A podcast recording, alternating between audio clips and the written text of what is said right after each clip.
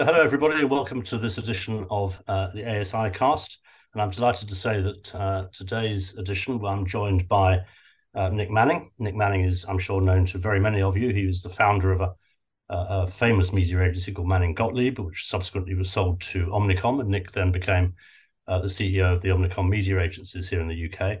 And Manning Gottlieb indeed still is very much a force in UK advertising as part of the Omnicom group.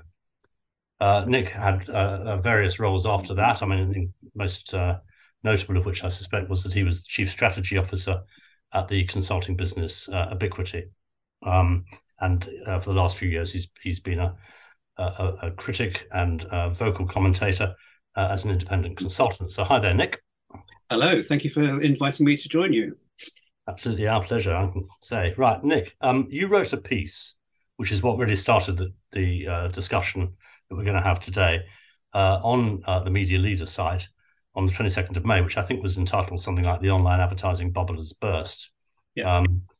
And you were making the point, of course, which is, of course, both very fair and extremely true, that both Vice and BuzzFeed are two examples of sites funded by online advertising that have had very serious financial trouble. And is this, you were articulating, is this an indication that the online ad bubble has burst? The point is, of course, though, that the share taken of total advertising onto online channels is still continuing to grow. So do you think that Vice and BuzzFeed, which were the two that you quoted, are kind of an isolated incident, or do you think there's a sort of greater shifting of the tectonic plates, as it were, towards more quality and independent media? Well, they weren't the first. I mean, we've seen a lot of mastheads, in inverted commas, go from being, published in print format to go digital. Some have even been closed down. So there's been attrition for quite a long time. I think the point about BuzzFeed and Vice is that they are the most outstanding examples of companies that represented supposedly the height of the internet frenzy. They were both valued at several billion dollars of value not so very long ago. They were the darlings of the industry. Everybody said it was going to be the future of news, and of course that's no longer the true. The bubble has definitely burst. I mean, the valuations of many companies in the sector have declined. If you look at the article, it talks about the fact that most of the ad tech companies who IPO'd in that 2019 to 2021 period are significantly down versus their IP float price, some of them 90% down, and not all of them would survive. And we've seen this week that Viant and MediaMath are looking to get together, for example. So I think it's fair to say that while they may be the poster child, Vice and BuzzFeed, the truth is we've come to the end of a 20-year run when the internet was, the only game in town.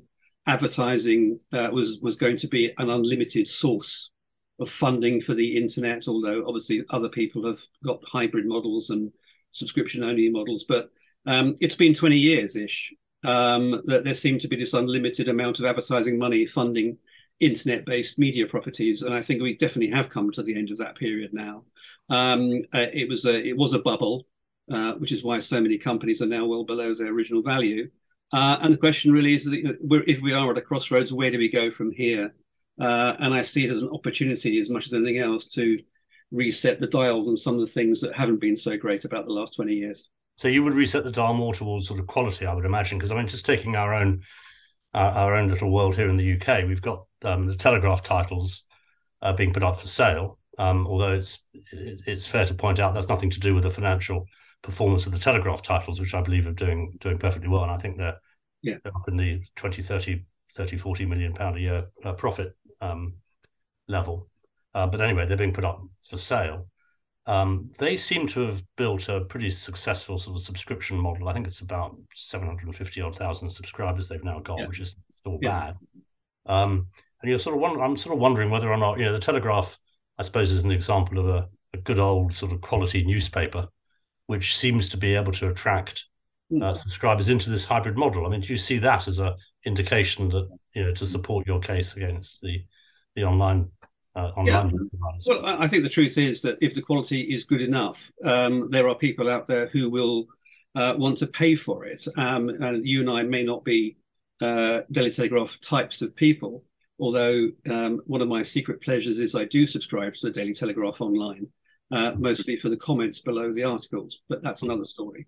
But I mean, you know, there are many media owners like the Financial Times and others in Netflix and in the broadcast area who have demonstrated that they can have successful models based on high quality content that people are prepared to pay for, and you know that there's and advertising is not an unlimited is not in unlimited supply. I mean, you know, we've ridden a wave over the last several years really since the crash of advertising growing back again and being in plentiful supply, but it isn't any longer. It's also been spread in some ways too thinly, but on the other hand, far too much of it has flown into a small number of places, notably Meta and Google, and now TikTok, Amazon, I suppose you could add in there as well. So on the one hand, you've got so many people chasing advertising money and so much of it going into just a small number of places. There simply wasn't enough to go around. And it was okay while the advertising market was relatively strong. But now that it's in advertising in something of its own recession, the advertising spigot has stopped, producing, and as a result, to use the Buffett analogy, the tide's gone out, and everyone can now see who was swimming naked. So we will see more. We will see more closures and mergers and changes because the advertising revenue is no longer there that it was before. I was going to say extraordinary thing. Sorry? I was just going to say just an extraordinary thing. If you listen to financial advisors and VCs and PEs and all those sorts of people, there does seem to be this sort of belief that advertising is somehow elastic, you know, that there's an unlimited supply of advertising and that somebody new comes along and they will just somehow or other generate from some unseen sort of unknown lake of money that's hidden away. Well, in a way, that was the case because the source of the money that was funding the internet was print and to a certain extent television and other media. So there was this massive, displacement of money from the older media types into the new media types. But that's not happening anymore either. There isn't really, that displacement has happened. So that it happens, but also there's not much new money coming into the advertising marketplace. But I would also contend that so much of this was driven by the sense from advertisers that they had to invest in digital properties, almost irrespective of the fact whether they were working or not. And in many instances, I believe they probably couldn't tell, but digital was everything because that was where the people were going and the money followed suit. And I think to a certain extent over the last 20 years, people have investing in digital properties without necessarily knowing whether it was a good investment or not. And so often, it was difficult to tell. But I just sort of caveat this and say that not all digital properties are the same. I think search, for example, has completely different dynamics and is much easier to quantify and validate, whereas the walled gardens, have worked for many small to medium businesses, but not so much the big players. But online display advertising, which was the main focus of the article that you're referring to, has been a source of a tremendous loss of value to advertisers for many, many years. And it's not just what thinks that.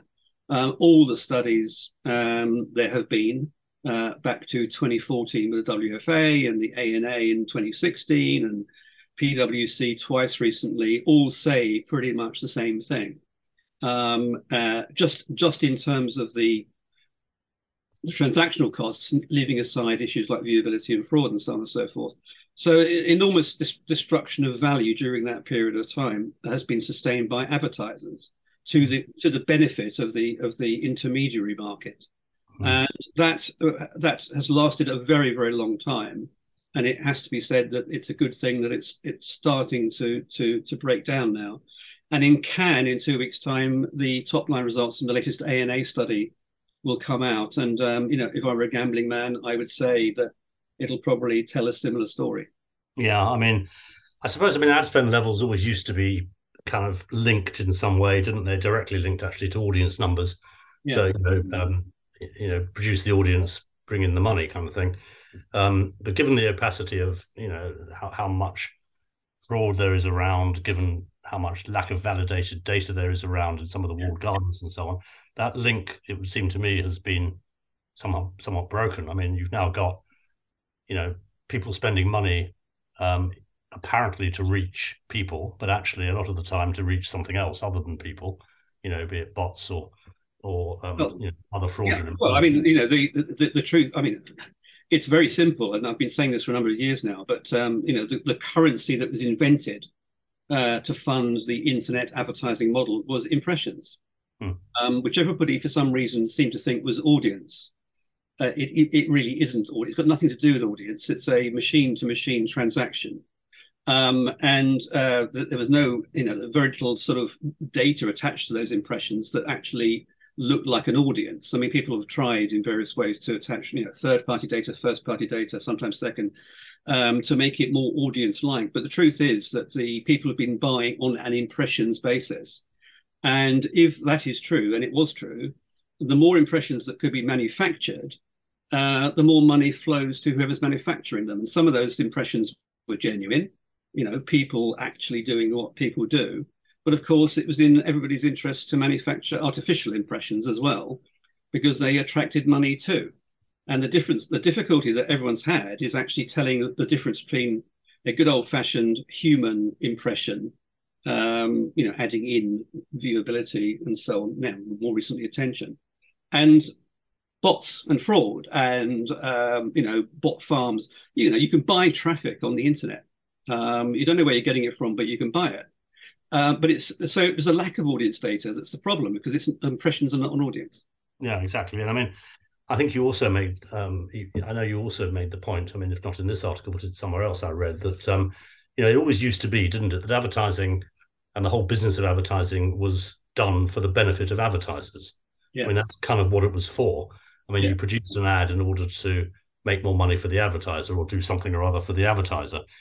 But of course, that was in the days, I suppose, when you had a kind of limited supply of, you know, of channels in order to reach an audience. And therefore, you know, almost by definition, it made an awful lot of sense to go out and buy audience. That was exactly what we all used to do.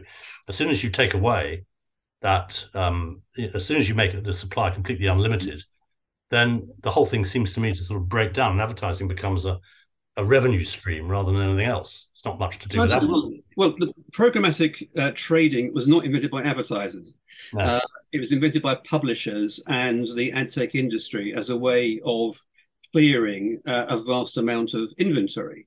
Now, you know, and again, without wishing to be too simplistic, if you're a publisher and used to publish daily or weekly, you had a certain amount of inventory to fill, and you had ways of filling that. But if you're a publisher and you're publishing every day, and you've got advertising inventory to fill every day, in fact, every hour, even every minute, then you find ways of doing that, which is why the ad networks got set up in the first place as a clearinghouse for excess inventory. And of course, everybody, because that worked, everybody piled in. The ad tech industry was built to service it. The ad tech companies, many of them were making vast profits out of it, whether they were the supply side platforms, the demand side platforms, even the content verification companies, data providers. There were a huge number of snouts in the trough, none of whom were adding a tremendous amount of value in some instances to client business. Some yes, some no, but it's difficulty whether they were telling whether they were or not.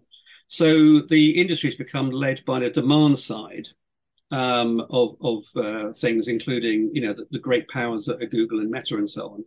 Whereas, you know, what you've been describing and what I talk about is the fact that in the, you know, when we were young people, everything we did was in the interests of the advertiser, and everybody else was subsidiary to that. They were downstream, and their job was to make advertising work harder. It's now work the other way, whereas advertising is there to fund media, and without too many questions asked. And the trouble is that too many media properties have been making very, very good money indeed without being accountable for it in terms of its advertising effectiveness. And if PwC are right, and 50% of the money goes into that transactional chain before it reaches the publisher. And if it's true to say that viewability is roughly 60% even after that, and fraud is another 20%, then advertisers are lucky if they see 20 cents in the dollar actually doing something. Mm-hmm. And there's no question some advertisers have made it work for them. I'm sure they could have made it work harder if so much value weren't lost. But for big advertisers, it's been very hard to tell. And it's quite notable how few case studies there are anywhere in the world for large brands who have made online display advertising work very hard for them. It's rather interesting, actually. That's a very good point. It's rather interesting that if you go back in the history of the ASI, ASI used to have one particular speaker, John Philip Jones, who did an awful lot of, you probably remember, who did a great deal of work for Procter and Gamble. And I remember John standing up at an ASI way back in the distant past and sharing with us some results from Procter and Gamble's first tentative steps in those days into online advertising. And his conclusion was really pretty simple, which was this just doesn't work for us. I mean, it might work for someone else. Yeah. But it doesn't work for flogging soap powder. It just doesn't. Yeah. Not appropriate. It's not working. And yet, as you said, I mean, everyone did sort of pile in. I think we're much worse off as a result. I mean, I think it's worked very nicely for certain types of advertiser, what we used to call perhaps DR advertisers. Performance-based advertising. Performance-based advertisers is absolutely great. But if you're trying to be a brand-building advertiser, if you are a brand-building advertiser relying upon power of advertising to build your brand, this has not been a great old era. No, and I think there's this is the point at which some people out there would stand and say, "Oh, yes, you're anti-digital," which is a phrase that's been used very recently about people like myself. And I kind of go, "Well, that's a bit like saying you're anti-food or anti-air." Not anti anything. I mean, because there are lots and lots of different types of digital media, digital television, digital outdoor, digital, newspapers, if you like. So it's not about being anti-digital per se. It's about saying, is it working? Is it doing for the advertiser what the advertiser needs? And that can be effectiveness in terms of sales. It can be changing people's attitudes for some advertisers. It could be simply just building the brand. And one of the things that I like about Bob Hoffman, and I know that you've spent quite a lot of time talking to him, is he strips all of it away and says, you know what, the thing that really makes brands tick in brand communication terms is fame. And we've been talking about this since the, 70s, 80s. I mean, fame was always and still is the main way to build brands. And the nature of digital media is it's not a particularly good. Some of the digital media channels are not particularly good at driving fame. And they actually sort of said, well, look, we're not about that. We're about, we're about precision. We're about personalization. And we're about personalization at scale so that, if Brian Jacobs sees an ad, but Nick Manning doesn't see an ad, then Brian is more likely to respond to it, blah, blah, blah, blah. And the truth is that's proven to be something of a myth in my view. And the reality is, and I'm sure Byron Sharp has phrased it differently, but the reality is if you want to grow a brand, the best way to do that is through making it famous and shared and public. And some digital channels are not very good at that. The ones that are the better at it, like YouTube, don't do it as well as others do. TikTok could do it for certain audiences, for certain brands. So it's not like it's all bad or all good. It's just that I think people have been quite adventurous in some ways in trying to work out what actually works for them. And money has flown into these channels almost irrespective of whether they were actually working or not, which is the antithesis of how we used to do things back in the good or bad old days, whichever way you look. Bad old days. I mean, I've talked to Bob, as you said, I've talked to Bob quite a lot about this. And one of the questions I've always asked Bob Hoffman is, it seems to me, I mean, if you take Facebook, and nothing pro or against Facebook, but if you take Facebook as a channel, it just seems to me that most ads on Facebook just aren't terribly good. Now, that could be because no one's quite worked out how best to do ads on Facebook. They've worked out how to do ads in a performance sense, But if you're going to use a channel as huge as Facebook to build brands, then you probably need to do something a little bit different from what we traditionally have done. It's like saying, you know, it's like back in the day when we used to say, well, you can't put a newspaper out on a poster. You know, it just doesn't work. I mean, it's a different channel. It's a different way of consuming it. And I wonder whether or not, and I've asked Bob this question, you know, I wonder why it is that we don't seem to have got to grips with how best to advertise on these things. We just do what we usually do. You know? Yeah, I think there's a degree of that. I mean, obviously there's been an attempt to try and broaden the inventory model to include a lot more video, for example, and TikTok is a good example of that. So is Facebook, actually. But the reality is that the formats available, the way people are using them, the way people tend to think of advertising as being primarily a sort of direct response performance medium in many instances, it means that it's very difficult to build a brand and build brand fame through the use of certain digital channels. And because there are so many of them and the audience is so fragmented, then you don't even know how many people you're really reaching. And because there's quite a lot of leakage in terms of non-human traffic or poor viewability, then you also don't even know whether your advertising has even scored. It hasn't registered. I mean, you know, most of our training when we were young media planners was to work out whether the advertising was even seen on, which you just can't do in most digital channels. You have to take it on trust.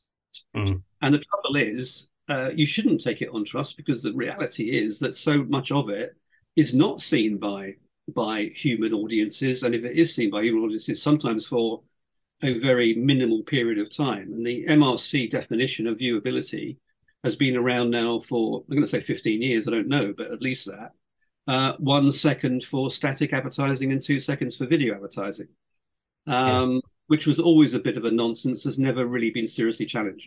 Yeah, I mean, okay, let's just end this by asking you a very direct question, Nick. I mean, if you were, the advertising model at the moment, we've all agreed, seems to be broken for the majority of people who are using it. People don't want to admit that for all sorts of perfectly understandable reasons, but the fact is it's not working terribly well at the moment. Now, most people, I think, agree that the most powerful medium kind of ever invented really was television, or is television. So if you were a broadcaster and you were selling television advertising today in the midst of all this noise going around about online advertising and digital advertising and all the rest of it, what would you be focusing on? What would you do?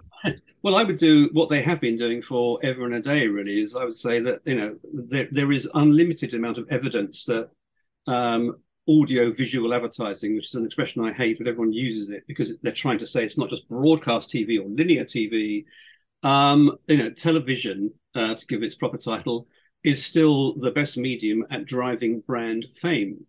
If it is the right kind of messaging, in other words, you can't say that just because you're on television, it's going to be successful, because the wrong messaging can do that. To reach the right number of people, i.e., ideally en masse, and it doesn't have to be everybody, but it can be a subset of everybody, and to do it in a way that commands attention and is seen and heard. All those things. And, you know, if you talk to EGTA or any of the other major players in the market, Thinkbox is a good example in the UK, those are the messages that they pump out all the time. The problem is that, that there's still this degree of, yes, but all the eyeballs, all the people, all the young, you know, consumers now are spending most of their day on TikTok. A lot of people are on Amazon, you know, and so on. You just still feel a little bit sort of like a bit of a dinosaur if you talk about the virtues of fame, brand fame, and good old-fashioned television advertising, which, by the way, can be YouTube, and it can even be TikTok.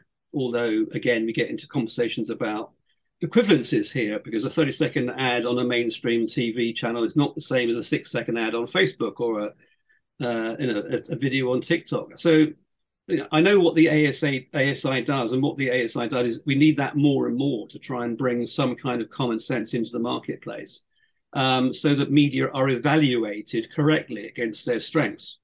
So I would carry on doing exactly what they have been doing for ever and a day, because hopefully in the end, those messages will start getting through. So as we move into this new era where after 20 years, the internet bubble is bursting or has burst, then hopefully there will be a swing back towards the quality of exposure, the power of messaging, creativity, effectiveness, and even good old-fashioned reach, which, by the way, has been misused a lot because people say coverage is the same as reach and reach is the same as coverage. So if Facebook say, we've got fantastic reach, well, actually, that means you've got a lot of users. It's not the same thing.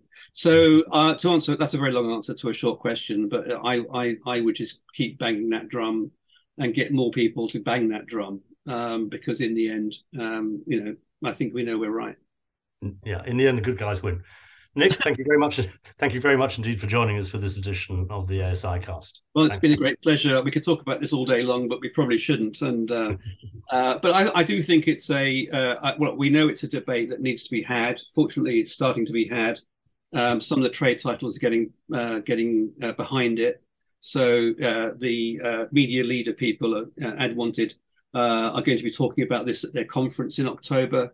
So I think there's a bit of a groundswell. I think the move towards attention is partially evidence of this as well, and very welcome it is too. And I love the work that people like Mike and Karen are doing in that area. So I think there are good signs of some progress being made. I hope so anyway. Thanks, Nick. Okay, pleasure. Thank you very much.